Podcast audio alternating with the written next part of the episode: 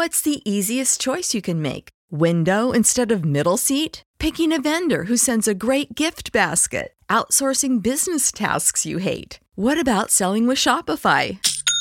Whether you're selling a little or a lot, Shopify helps you do your thing, however you cha-ching. Shopify is the global commerce platform that helps you sell at every stage of your business. From the launch your online shop stage to the first real life store stage, all the way to the did we just hit a million orders stage. Shopify's there to help you grow. Whether you're selling scented soap or offering outdoor outfits, Shopify helps you sell. Wherever and whatever you're selling, Shopify's got you covered. Sign up for a $1 per month trial period at shopify.com slash try. Go to shopify.com slash try now to grow your business, no matter what stage you're in. Shopify.com slash try. Welcome, everyone, to a Baseball America podcast. Along with Matt Eddy, I'm John Manuel. We want to remind you that Baseball America books are all available at baseballamerica.com slash store. We've got the Almanac's already out. Prospect Handbook is to press. Directory is next. Super Register after that. The calendar, lots of product. excuse me, at baseballamerica.com slash store. The product, Prospect Handbook went to press right before the end of 2013. Should be back from the printer in late January for shipping. So if you haven't already ordered your Prospect Handbook, we strongly encourage that. One of the other publications in the Baseball America panoply of books is uh, one we've started doing the last couple of years in conjunction with the National Baseball Hall of Fame and Museum. It is the Hall of Fame's official Hall of Fame Almanac. And every year we add whoever gets inducted into the Hall of Fame. And last year's book was a little sad to do, Matt, because no one was inducted in January 2013. But this year we have six inductees, three managers, three players. It's going to be an action packed uh, induction ceremony at Cooperstown in the summer of 2014. And it was a very uh, discussion worthy process this year. We have a lot to talk about. We're going to talk about the Hall of Fame because we do this Hall of Fame book. And let's start off, Matt, with the three guys who did get in Greg Maddux, Tom Glavine, and Frank Thomas. We're not going to talk too long about those, those guys. When I say Greg Maddux, what's the first thing that comes to your mind besides Alan Schwarz's really great story that we reran on BaseballAmerica.com yesterday from 1996? That's the first thing that always comes to my mind. Doug Mapson signing him in that whole story. What, what's first for you with uh, Greg Maddux? Uh, the Cy Youngs, the career wins. I think he's top ten in um, innings and starts. Yeah, I mean he's on the short list of best pitchers of all time. Mm-hmm. I think you and I look at this fairly similarly, actually, in that when we're measuring best of all time things, I feel like you and I both make some pretty significant. Um, I think you cut like to cut things off. You really like to start measuring things in 1961 mm-hmm. expansion era. I like to really start with Jackie Robinson. I almost, I wouldn't say I completely discount everything that happened pre-integration, but I'm pretty close at that point. Yeah. Um, and as far as drawing conclusions about the sport, I really think it's useless to consider anything pre-integration and I almost think it's useless to consider anything pre-expansion, jet travel, teams on the West Coast. Uh, all those things really 1960s really neat starting point or 61 right? I mean that's pretty much how you it do is, these yeah. things? Because teams started to more efficiently funnel amateurs to the major leagues by way of the draft yep. and codifying the minor leagues. That all happened in the 60s the mid 60s correct. Uh, absolutely. The, the baseball that we see today is more similar to uh, that's that, this system of the way the game is played started really closer to 1960, mm-hmm. and baseball pre World War II really doesn't have a whole lot of. It's not just the wool uniforms; it's the fact that every player was white, and it's the fact that there was no developed farm system, no draft. It was just a different game, mm-hmm. and I don't feel it's useful for study to instructively to tell us anything about players in the current era. So it, if we're going post expansion I think Greg Maddux is a great case to be best pitcher of that era. I'm not sure he is, but he has a his resume is as good as anybody's. Impeccable, yeah. I think Tom Glavine's resume for left-handed pitchers is on the very short list of best left-handed starting pitcher. It's clearly not Randy Johnson's, but other than Randy Johnson, I mean Sandy Koufax, Steve Carlton. Steve Carlton.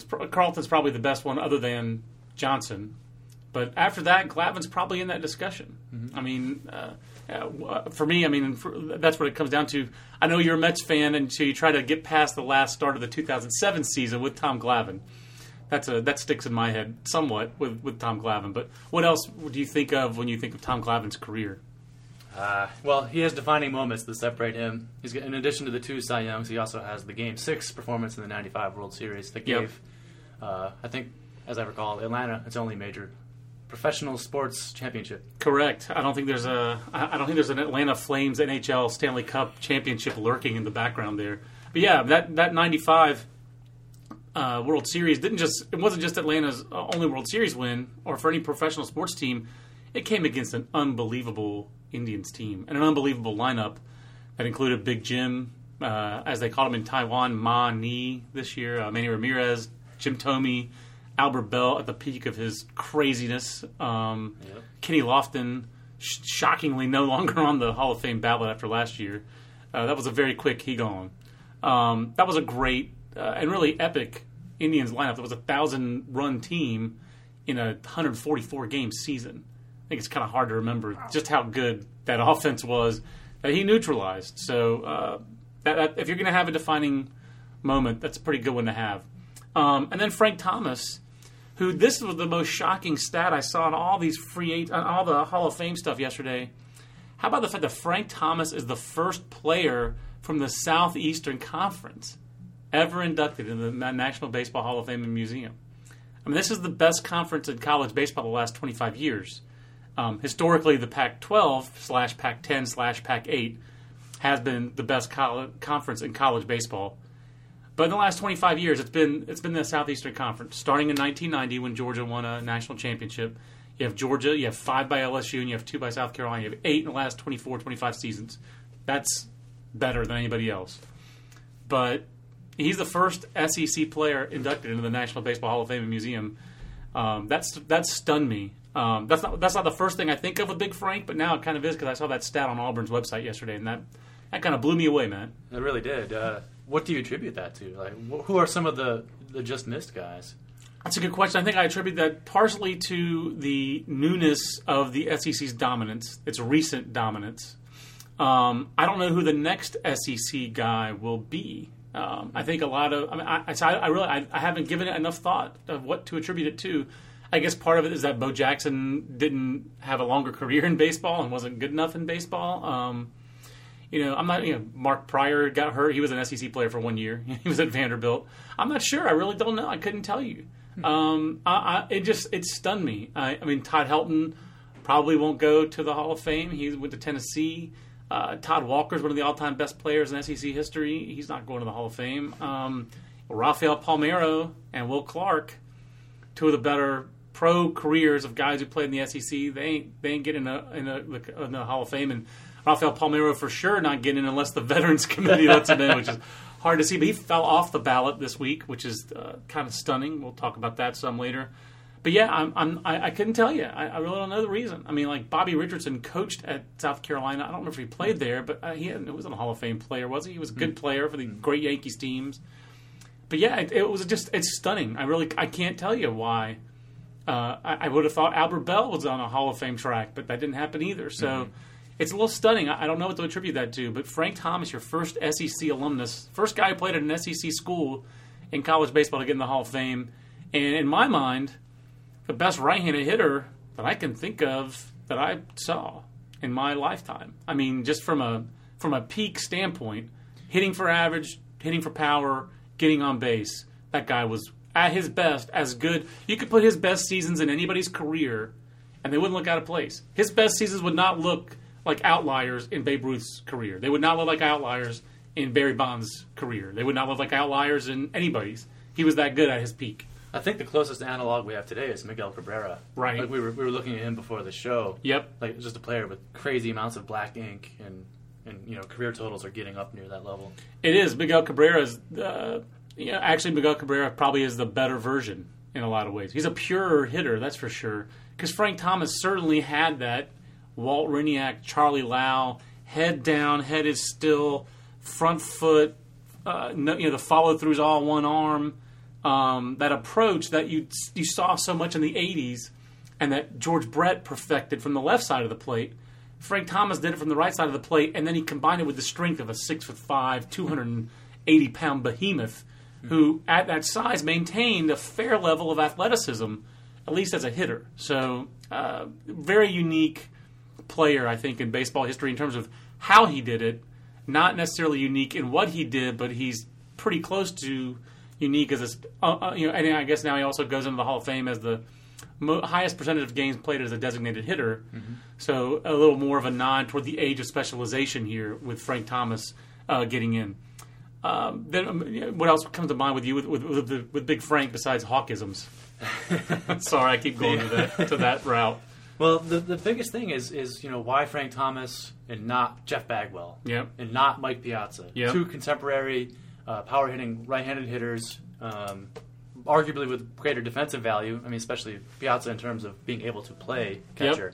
Yep. yep. And, and the separator, what it, you know, if, if you're if you're kind of uh, skeptic, you would say the separator might be just that Thomas vociferously uh, came out against steroid use. He really did. Uh, did you just read that that uh, really impressive Grantland piece? I forget who wrote it, but um, it was a very impressive piece on the coverage of steroids and kind of a history of baseball writers covering steroids. Kind of starting with Tom Boswell going on Charlie Rose's show in the '80s and saying, "Yeah, I think I think Jose Canseco is using steroids," you know, and then tracing it from there. And it mentions in the story how Frank Thomas and Tony Gwynn were two of the loudest players as in- the PED era who were active players saying this this is not an equal playing field. You know something's going on here, and uh, I won't I won't uh, annoy everybody with my Tony Gwynn impersonation. I love Tony and I love doing impersonations of Tony, but but Frank Thomas he was ahead of the curve, complaining about it. Certainly a player who's the, I think the fact that he played SEC football, Matt, as a part-time tight end gave him cover where people just didn't question whether he, he came into pro ball huge. And uh, Jeff Bagwell didn't. Mike Piazza was a 62nd round pick, so people want to make those kind of leap to those conclusions.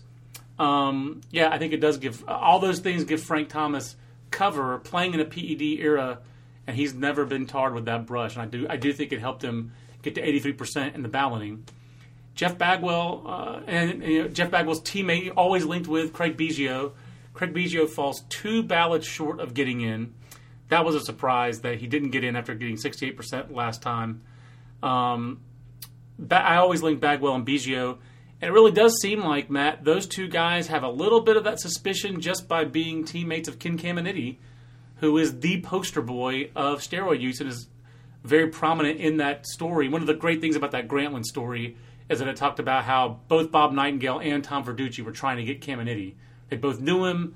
They were both working on steroid stories. Verducci just got him first. And uh, would it have had the same impact if it had been in USA Today Sports Weekly, where Nightingale was working at? The, I believe Nightingale was at Sports Weekly at the time. He may have just been in the LA Times. I think it actually had greater impact, the story, the Caminiti story, because it was in Sports Illustrated, because they just put the two syringes on the cover.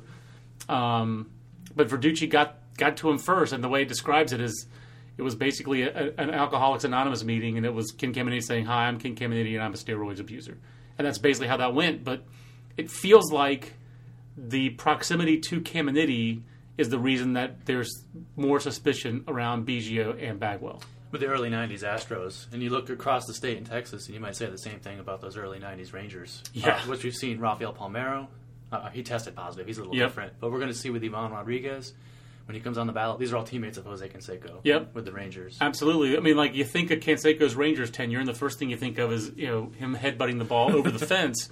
But the other thing you think of is that Canseco was there, and the Juiced book, uh, which was one of the all-time moments in Baseball America history, when we were talking about Canseco's book, and I was. Uh, I, I I don't think I, I don't I don't remember the conversation. I'm sure I was denying that 80% of players use because that was the number he threw out.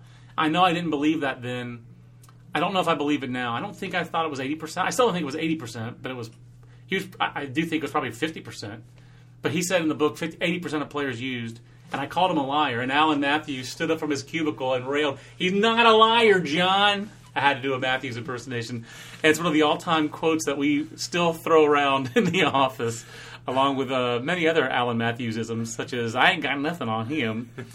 Um, but my favorite one is he's not a liar, John. And Alan was right, and I was wrong, and Canseco was right. And those players from the the Rangers, Pudge Rodriguez is going to be a fascinating guy to watch Because if Piazza can't get in, in some ways, Piazza has a better resume than Pudge, and in other ways, I think Pudge Rodriguez has a better resume.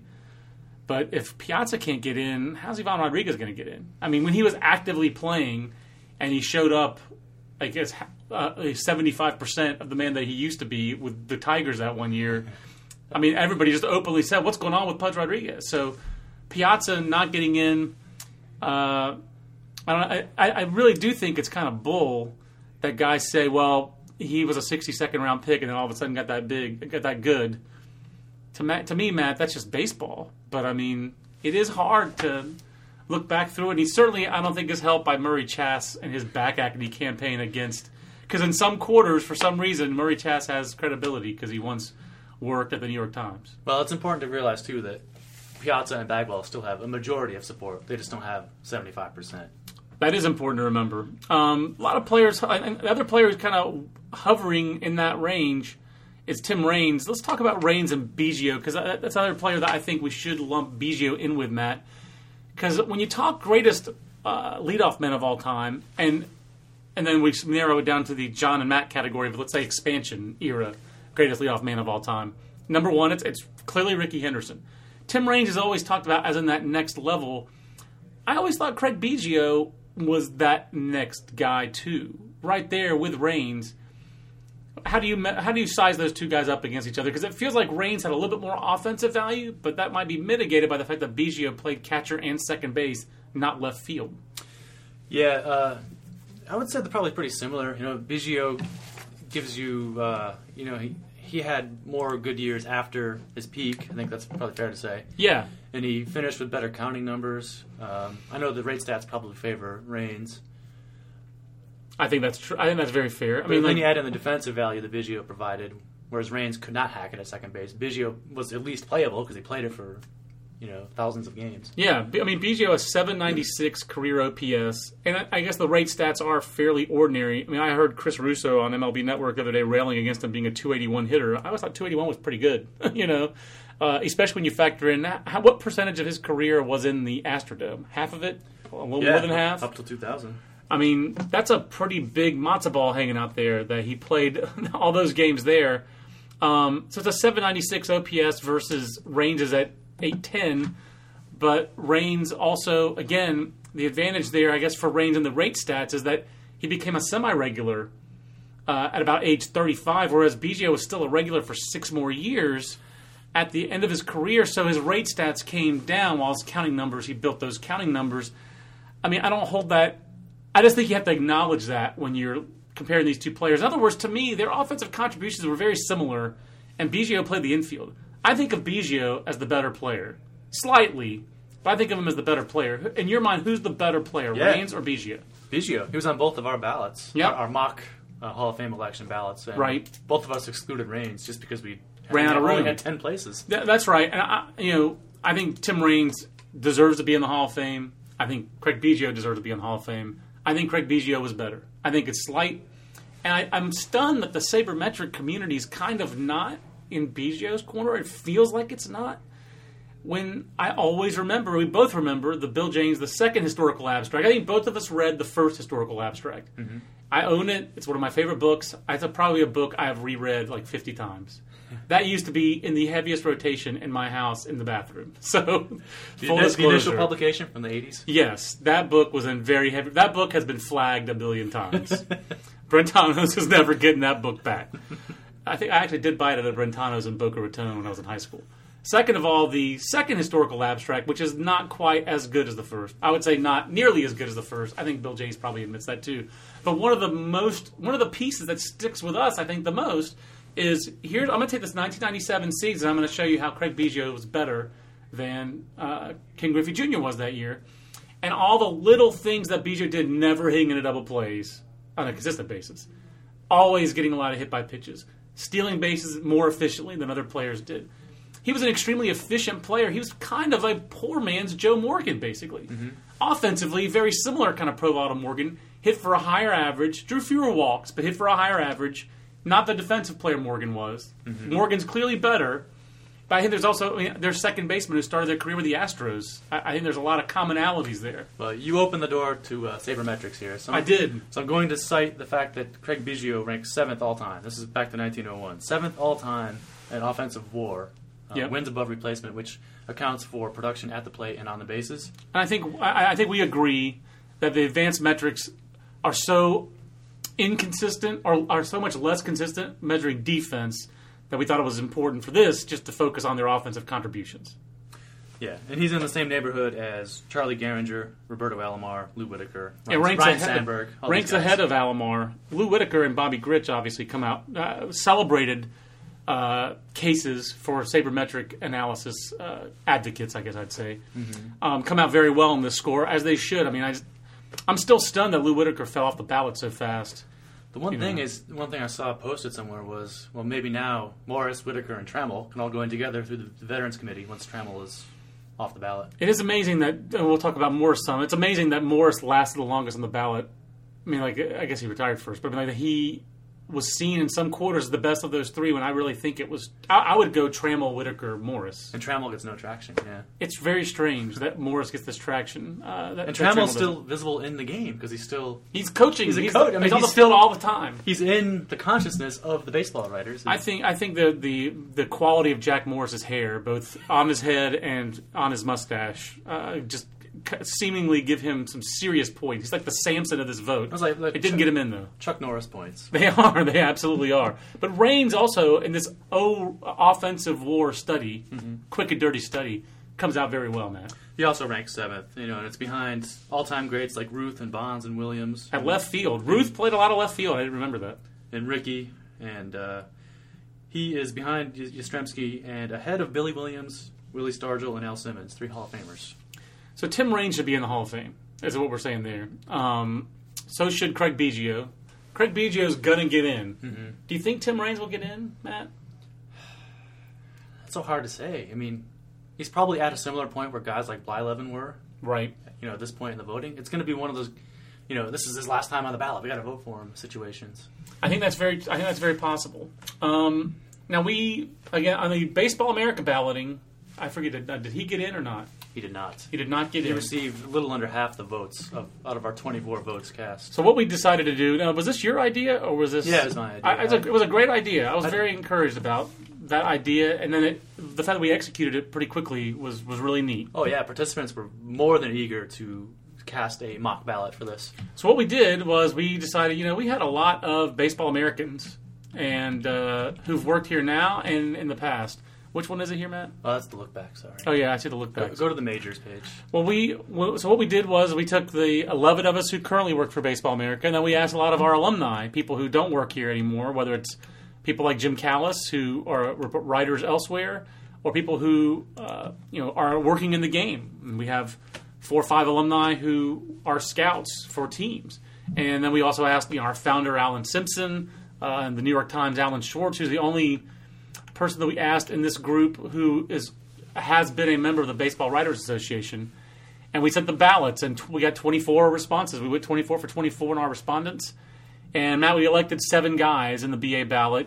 So you had to have out of those 24. I guess we had 22 votes at the time, right? When you counted them. I updated it. yeah. Okay, yeah, you had to have This is 18 of completely 24 updated. votes. You had to have 18 of 24 votes to get the 75%. percent Mm-hmm. Maddux, Tom, Maddux, Glavine, and Thomas all got in. Unanimously. Uh, unanimously. Wow, how about that? All 24 votes. Piazza, Clemens, Bonds, Bagwell also in. We did have one person who voted for Clemens and not for Bonds. I will not out that voter. Um, but uh, w- I was I was impressed that we had a bigger a big haul. I was glad we had a big haul. That's that's it's hard to get that kind of consensus. Seventy five percent consensus on anything. and anything. And it's I think we have a unique perspective in that we're passionate about baseball, but we can also view it dispassionately. Right. That's a great way to put it. And, and also, there's still some range in there from an Alan Schwarz who wrote a book about the history of statistics in baseball. I would say Alan is probably the most sabermetrically inclined current or former BA staffer. Is that fair to say? I mean, he wrote the book on it. To Alan Simpson. Great book. Yeah, it is a great book. To Alan Simpson, who invented prospect coverage basically at Baseball America, invented our magazine. Uh, if you like what we do, you owe Alan Simpson a debt. For whatever reason, I don't think Alan ever sought being in the BBWAA. He did. He did seek He, it. he was you den- asked he was denied in the early '80s. Yeah. That, that, that's great to know. That's a great tidbit to know. A, that's a joke. That is a joke. B, Alan Simpson needs to get the Ford Frick Award at some point. Mm-hmm. Alan Simpson needs to be in the baseball, the National Baseball Hall of Fame and Museum. Not because Baseball America is so awesome, because he invented prospect and draft coverage, Yes. which if you listen to this podcast, you are interested in. So that guy changed the way baseball is covered, just like Bill James did. And he needs to be in the Hall of Fame. I feel really strongly about that, and it, it bothers me that he's not. Uh, I don't think he's eligible for that award because he wasn't in the BBWAA. Right. Even though, same thing with Bill James. yeah, it, it, it drives me crazy. It's very frustrating. So, so Alan had, uh, but Alan's ballot was more weighted toward the '80s players than ours were. But I do think Matt, if, I think that a lot of the focus has been on how the ballot treats players from the PED era. I think one point that you and I have really noticed, I'm sure others have as well, is that the balloting right now and the Hall of Fame is really tougher on 80s players than it is on 90s players. It is. Guys like Raines and Trammell cannot gain traction because their case can't be heard over the din of all this PED outrage and and whatnot. Uh, that's that's a great way. uh, That's it. It's that, that outrage, and so Objectively, Raines and Trammell had Hall of Fame careers. They satisfy all the requirements to be in there, but they're just they really don't have a chance. they both have pretty significant peaks. I mean, MVP award for Trammell. Did he, did he win No, in he was 87? No, he didn't. I'm sorry. He was runner up in should have 87. been. George Bell won, but Trammell should have won. Yes. He's also the star shortstop for a, a World Series winner. Right. I mean, and that, and that Tigers team, it's amazing that 84 Tigers team, 35 and 5 start. When you think back to best baseball seasons, that is one of the most dominant seasons ever. And that team doesn't have a Hall of Famer. Nope. And it has a lot, I mean, it had a very strange. Uh, who won the Hall? Who won the MVP that year? Is that Hernandez? Is Yeah, that- Willie Hernandez. Willie Hernandez. Guillermo Hernandez, He yeah. won the MVP and the Cy Young as their reliever. but when you think significant careers, you think Trammell, Whitaker, Morris, Kirk Gibson, Darrell Evans. Darrell Evans, Lance Parrish was one of the best catchers of the '80s.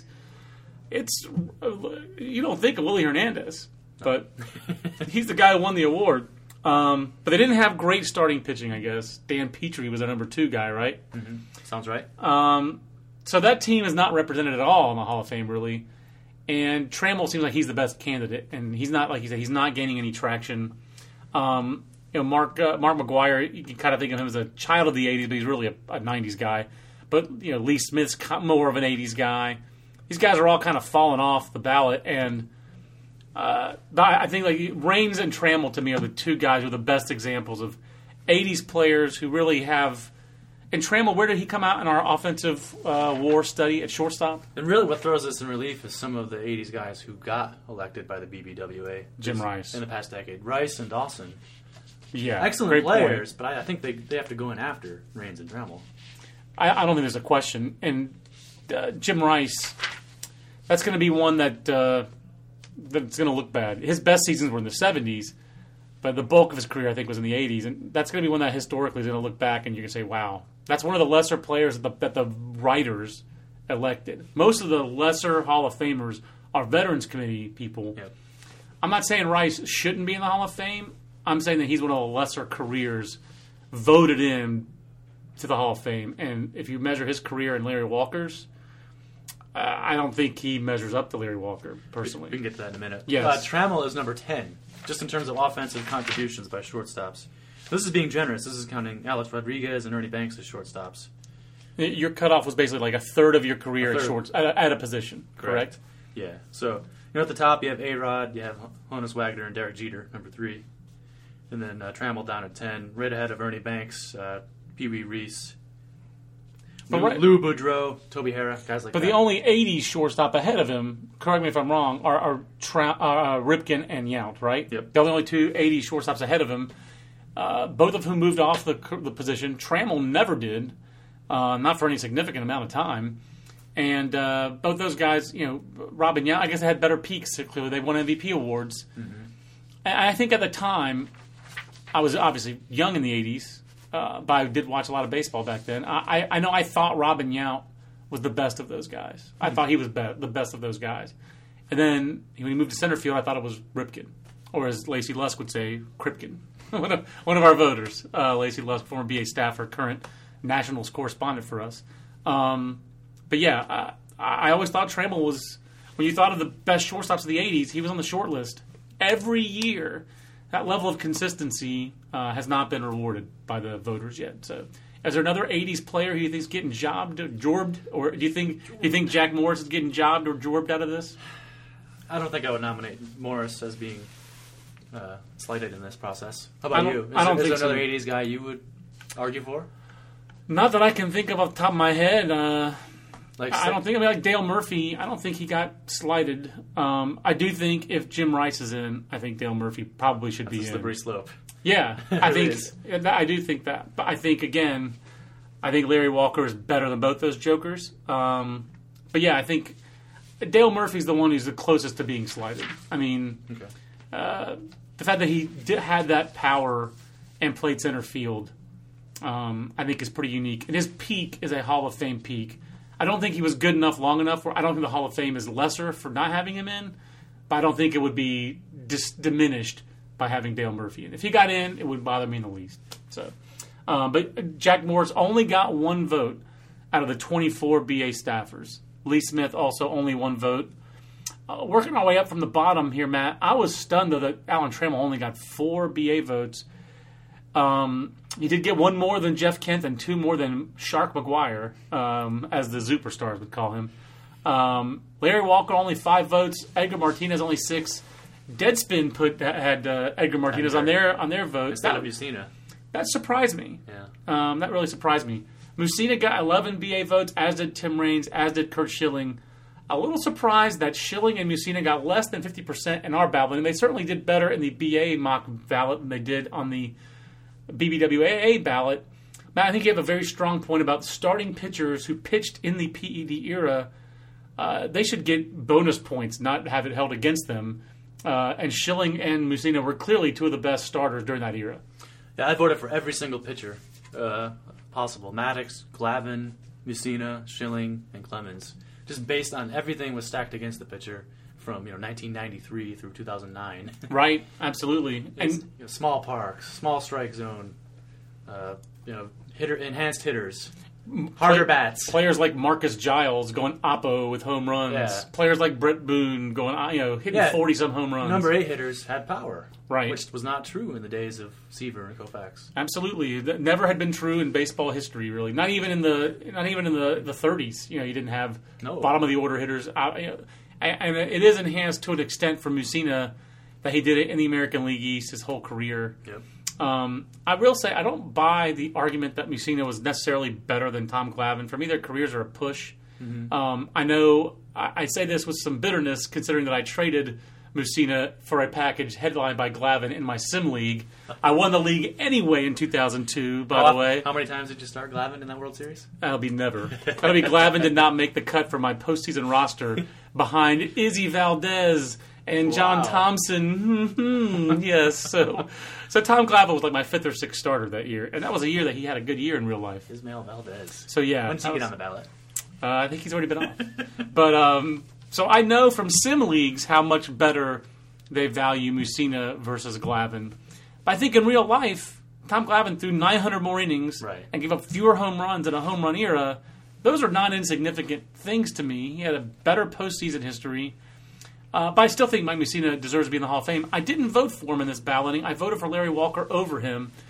And there's not a real rational reason except that I just don't like Mike Mussina, and I think that I like Larry. I love Larry Walker as a player. Uh-huh. So when you have a crowded ballot like that, I was more inclined to vote for Walker. It's not 100% rational, and I should have voted for Mussina. I think he's a deserving Hall of Famer. I think he will eventually get in. Mm-hmm. Um, but to me, Schilling especially, I'm stunned that Schilling doesn't get more traction. I don't understand that at all. Do you? Does what his is the pers- reason? Does his personality rub people the wrong way? I mean, Maybe, but I mean, like, I would think a guy who's that quotable, Yeah, writers I would love, and they don't. I mean, to me, he's a slam dunk. Number one strikeout to walk ratio of all time. One of the greatest playoff pitchers of the last 30 years. It really does seem like the win total is completely what holds him back, and that just doesn't make sense. I mean, even the, the writers have, didn't the writers vote in Don Drysdale? Mm-hmm. He had more wins than Drysdale. Kind of a similar career, similar type pitcher, just did everything better. And his postseason record really is the best of the modern era. Mm-hmm. He's the best postseason pitcher of my lifetime. Hey, he's like Um, the one or two starter for four World Series teams. that's that's amazing. That really is Three amazing. three different franchises. over an 11 year span. I mean, for a long time. I mean, two, 1993 with the Phillies, the first time he emerged as a number one starter Mm-hmm. on a pennant winner, and he was still a number one starter on a World Series winner in 2004. I mean, like, he was better than Pedro that year. He just he was. Mm-hmm. Pains me to say that, but he was better.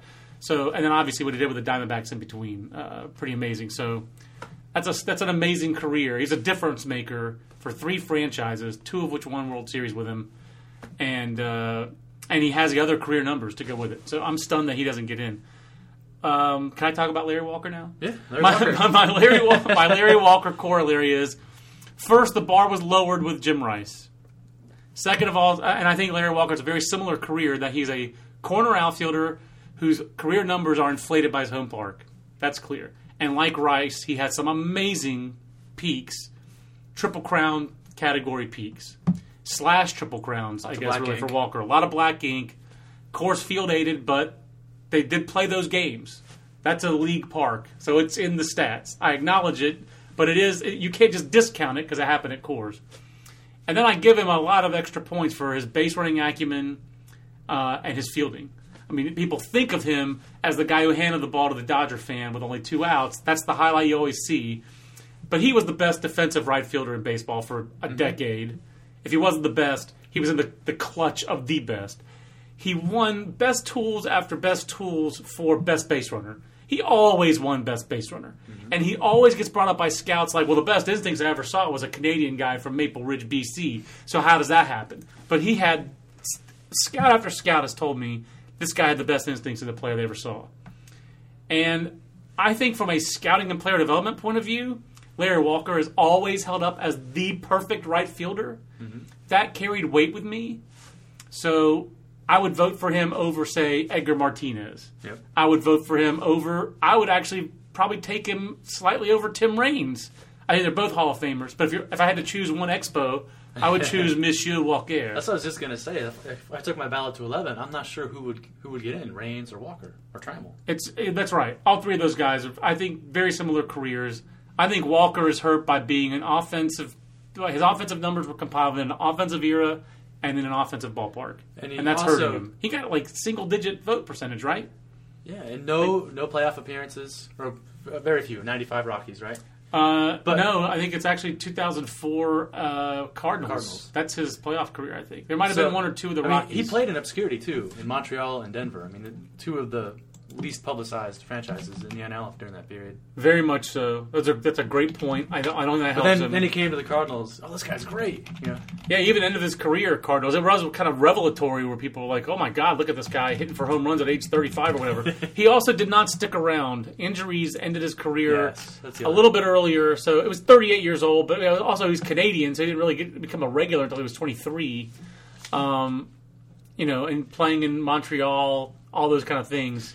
But to me, this guy's peak is Hall of Fame worthy. I'm surprised that his all. I think his all around game is what puts him over the top because he was a great defender, a great base runner, great teammate. All those things, those intangibles, some of them are tangible, some of them are intangibles, combined with what he tangibly did on the field, make him a Hall of Famer for me. I think the the contrast to Walker is on this year's ballot. Sammy Sosa. No, no, great point. Larry Walker is, is so far superior to him from an all around standpoint. He's um, again. I'm going to cite this O WAR. Yeah, I like it. from Baseball Reference uh, Play Index. Uh, Larry Walker's 15th among right fielders all time. That's pretty amazing. It is For pretty a guy with such a short career, Where's Sammy Sosa? he's not in the top 25 Sammy Sosa is not in the top 25 because he has no value on the bases. other than home runs. And, and uh, like Walker, I mean, he also benefited from a uh, friendly home park. I mean, Wow. Walker's not the only one. That's amazing. I didn't realize So- that Sammy Sosa was not Sosa got got a big fat zero in our polling, which was kind of shocking too. He did get a big fat zero. Um, yeah, that was a little bit surprising. Um, which, which personal ballot? You don't have to name the ballot, but was there one ballot that, on our ballots that stood out to you as the most interesting ballot or the most surprising ballot? The most interesting trend to me were the partial ballots that did not contain Craig Biggio. Hmm. that that spoke very loudly to me. The fact that people, Several of those were by our staffers who no longer work here, correct, and that work in the game. So um, that that was surprising to me as well. so the The shortest ballots. Did everyone who currently works here fill out a ten man ballot? no, Okay, but most, but the majority did. the vast correct? majority, yes. But the outside, the ballot people who no longer work here had the shorter ballots. Uh, that was that was a little bit surprising, a little bit revelatory. So that's you know that's There- there was a trend there. Another piece of info in the Craig Biggio in or out argument. Yep, I agree. Um, we talked also about players who we would vote for. I, I agree with you. Raines, Trammell, Walker My next three. would, would be my they, they were my next three as well. I'm surprised that Edgar Martinez, generally in the public domain, seems like he's considered higher than those guys. Certainly a better hitter. Um, you know, I, I, I guess consistently. But I wouldn't say he's, I don't see how you can say he's a better player than Larry Walker. yeah, he suffers to me from being kind of like the third banana on some great Mariners teams. Yeah, Like if he if he was their best player, maybe he'd have more of a case. But Griffey and, and Randy Johnson were at least regarded as the better players. Now these career war numbers on the spreadsheet that you sent out, these are these are BREF, not FanGraphs, B-Ref, correct? Yeah, yeah. Career war Walker comes out ahead of uh, Martinez. Their peak value, he comes out a little bit higher. The Jaws uh, War Seven, which I like that. Yeah, Their. Jaws scores are uh, comes out a little bit more for Walker. I'm I'm just a little surprised that uh, they were basically the same player offensively in their overall offensive contribution, and Larry Walker, like I said, one of the all-time great base runners. You just go through BA's best tools. He won it every stinking year, man. He was winning best base runner when he was like 36. Great You know? mullet too. World class mullet. That's not an insignificant factor. No, definitely not. But uh, I think I think the only people who voted for him were me, and uh, it's very easy to figure. Oh, so I got No. five votes. He got some support. Okay, I, I thought he only had two. Well, If the ballot wasn't so crowded, he would definitely have been a stronger showing. Well, next year's ballot, Randy Johnson, Pedro Martinez, John Smoltz. Yeah. Are all those guys first ballot guys for you? Oh yeah, I think so for me too. Uh, absolutely. Smoltz like a better version of Eckersley, basically. Similar careers. Um, amazing postseason track record. Uh, I'm not. Uh, Biggio's got to get in. What's the record for? Is, was the is the initial class of five? Is that still the biggest class in baseball Hall of Fame history? I believe under the modern rules, the, the 1955 class had four electees. One of them being Dazzy Vance. nice. Dazzy Vance's pretty unique career. Yes. Led the, did he lead the? Uh, uh, wasn't he a rookie at age 31 for the Brooklyn Dodgers? You Dodgers? got to start very late, and he struck out a million guys at a time, and that was not common. Correct. It was like the 1930s and 40s. Yeah, I really. Um, yeah, next year could be epic. I mean, Randy Johnson. I thought this me- year was going to be epic, though. It is pretty good though. Three guys and then those three managers. I I will. I'll say again. I'm shocked that the PED question that gets asked about all these players never comes up with Tony La Russa. I'm just stunned. Tony La Russa managed the A's in the late '80s, where really is it kind of st- our modern steroid story started with mm-hmm. Canseco, and then he managed McGwire in the '90s in St. Louis, the other epicenter besides Balco. But somehow this doesn't come up with Tony La Russa. That, and that leads us probably to what should be one of our closing points: is the Bonds elephant in the room. Bonds and Bonds Clemens, and the Clemens, PEDs. and the other guys painted with the PED brush. So why why were they in? Because they're both on both of our ballots. Yep. And they made it through our mock election. So why are they in for you? Why are they in for me is uh, I guess Bob Costas has made this reasoning, and so have others. Uh, it's certainly not original. or something I came up with, but they, uh, to me, especially Bonds was clearly a Hall of Famer. If he died in the plane crash in 1997, he was going to go in the Hall of Fame. Um, and uh, I would say the same thing probably for Roger Clemens, although it's less clear for Roger Clemens at that point in his career. Because, you know, those last years in Boston, he struck out a lot of guys. He walked a ton of guys. And he was uneven. Those last four years in Boston were uneven. He was not the same guy, dominant guy he'd been. Right. Apparently, he picked up on this. Um, but um, but yeah, I, I, to me, those guys are different, and they were just so good. And when they used, when we, we when we believed they used performance enhancers, Barry Bonds became the best hitter the planet had ever seen, not named Ruth. And I would still say probably better because he was facing better competition. And Roger Clemens was the best pitcher we'd probably ever seen.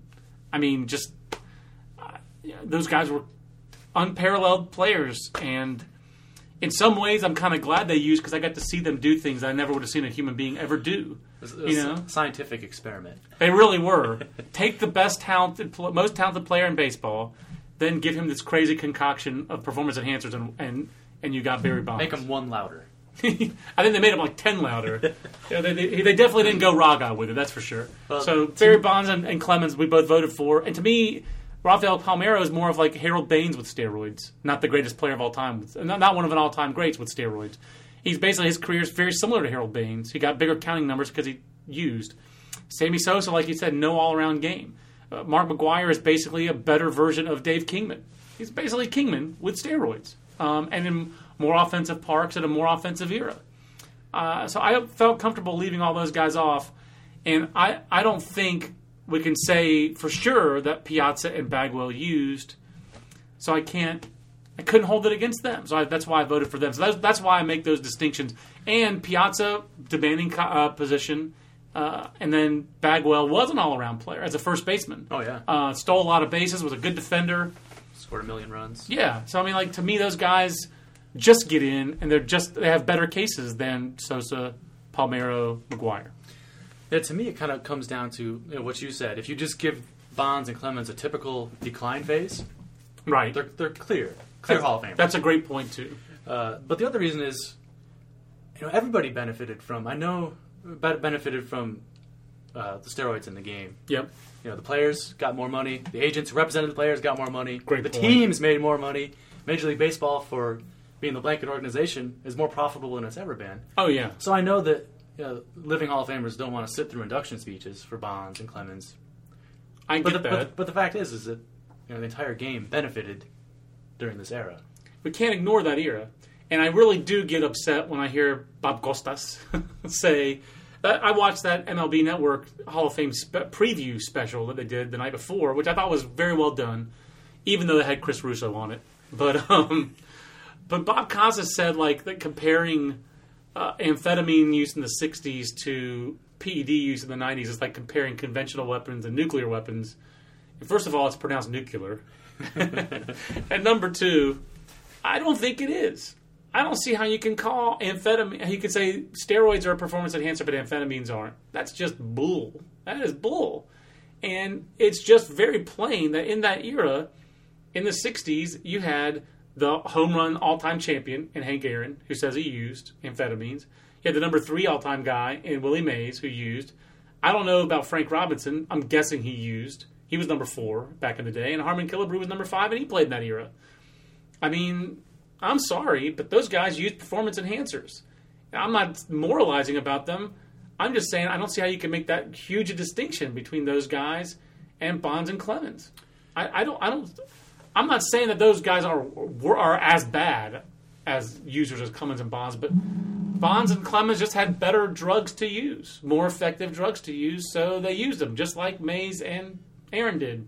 So for me, I can't say that the PEDs of the 90s are morally worse or tilted the playing field more or destroyed the integrity so much more than amphetamines in the 60s when everybody was beamed up and using greenies.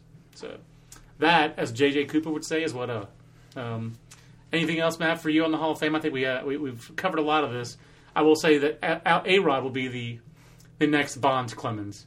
I don't think we know when A Rod used. He may have used in high school for all we know. I mean, I seriously, he was a man among boys. I just was talking to a scout in the uh, for that Mike Trout story we did in the fall, and uh, I didn't use any of his material because we got off the subject, and he kept talking like, you know, I thought that I never saw more of a man among boys except for maybe Alex Rodriguez when he, when he was when he was in high school. But then we went off the rails there because we just I just said, well, do you think he used in high school? And we said, who knows?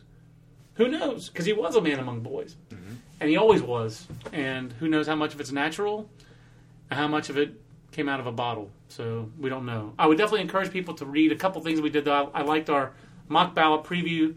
I love Alan Schwarz's story on Greg Maddux and the scouting of Greg Maddux. I like our prospect lookbacks, puts those guys in some context. Um, because you know when we're doing the prospect handbook, Matt, there are probably future Hall of Famers in that book, and probably somebody who got a 60 high, you know, or a 60 extreme that we just didn't know. Uh, we can't know. So uh, I do think it's uh, th- that's one of the worst parts of the PED era is it's it made scouts' jobs even harder. They're already hard enough, and you just don't know who the true greats were and who the, uh, and that's why I feel like those '80s players should be even a little bit more celebrated. Um, I think so. It'd almost be fun to see a runoff election, like a one-time only runoff election of the '80s stars. Here, in or out, make the call. Um, the, the guys like Morris, Trammell, et al, et cetera, et cetera. Yeah, And then the guys who fall off the ballot, like uh, li- like Lou Whitaker and like uh, Kenny Lofton, guys who aren't on the ballot that I just can't believe they're on the ballot. And wagging your finger at Congress gets you off the ballot faster than not than, than saying I'm not here to talk about the past. We have figured that out as well. Uh, the Palmeiro playbook does not work. All right, great stuff, Matt. That was fun. Uh, enjoyed it. So, uh, reminder again: baseballamerica.com/slash store for the Baseball America Hall of Fame Almanac, our 2014 Almanac capping the 2013 season, the Prospect Handbook, and all of our other products here at Baseball America. For Matt Eddy, I'm John Manuel. We'll see you on the next Baseball America podcast. Everybody in your crew identifies as either Big Mac Burger, McNuggets, or McCrispy Sandwich. But you're the filet fish Sandwich all day. That crispy fish, that savory tartar sauce, that melty cheese, that pillowy bun. Yeah, you get it. Every time. And if you love the filet of fish, right now you can catch two of the classics you love for just $6. Limited time only. Price and participation may vary. Cannot be combined with any other offer. Single item at regular price. Ba-da-ba-ba-ba.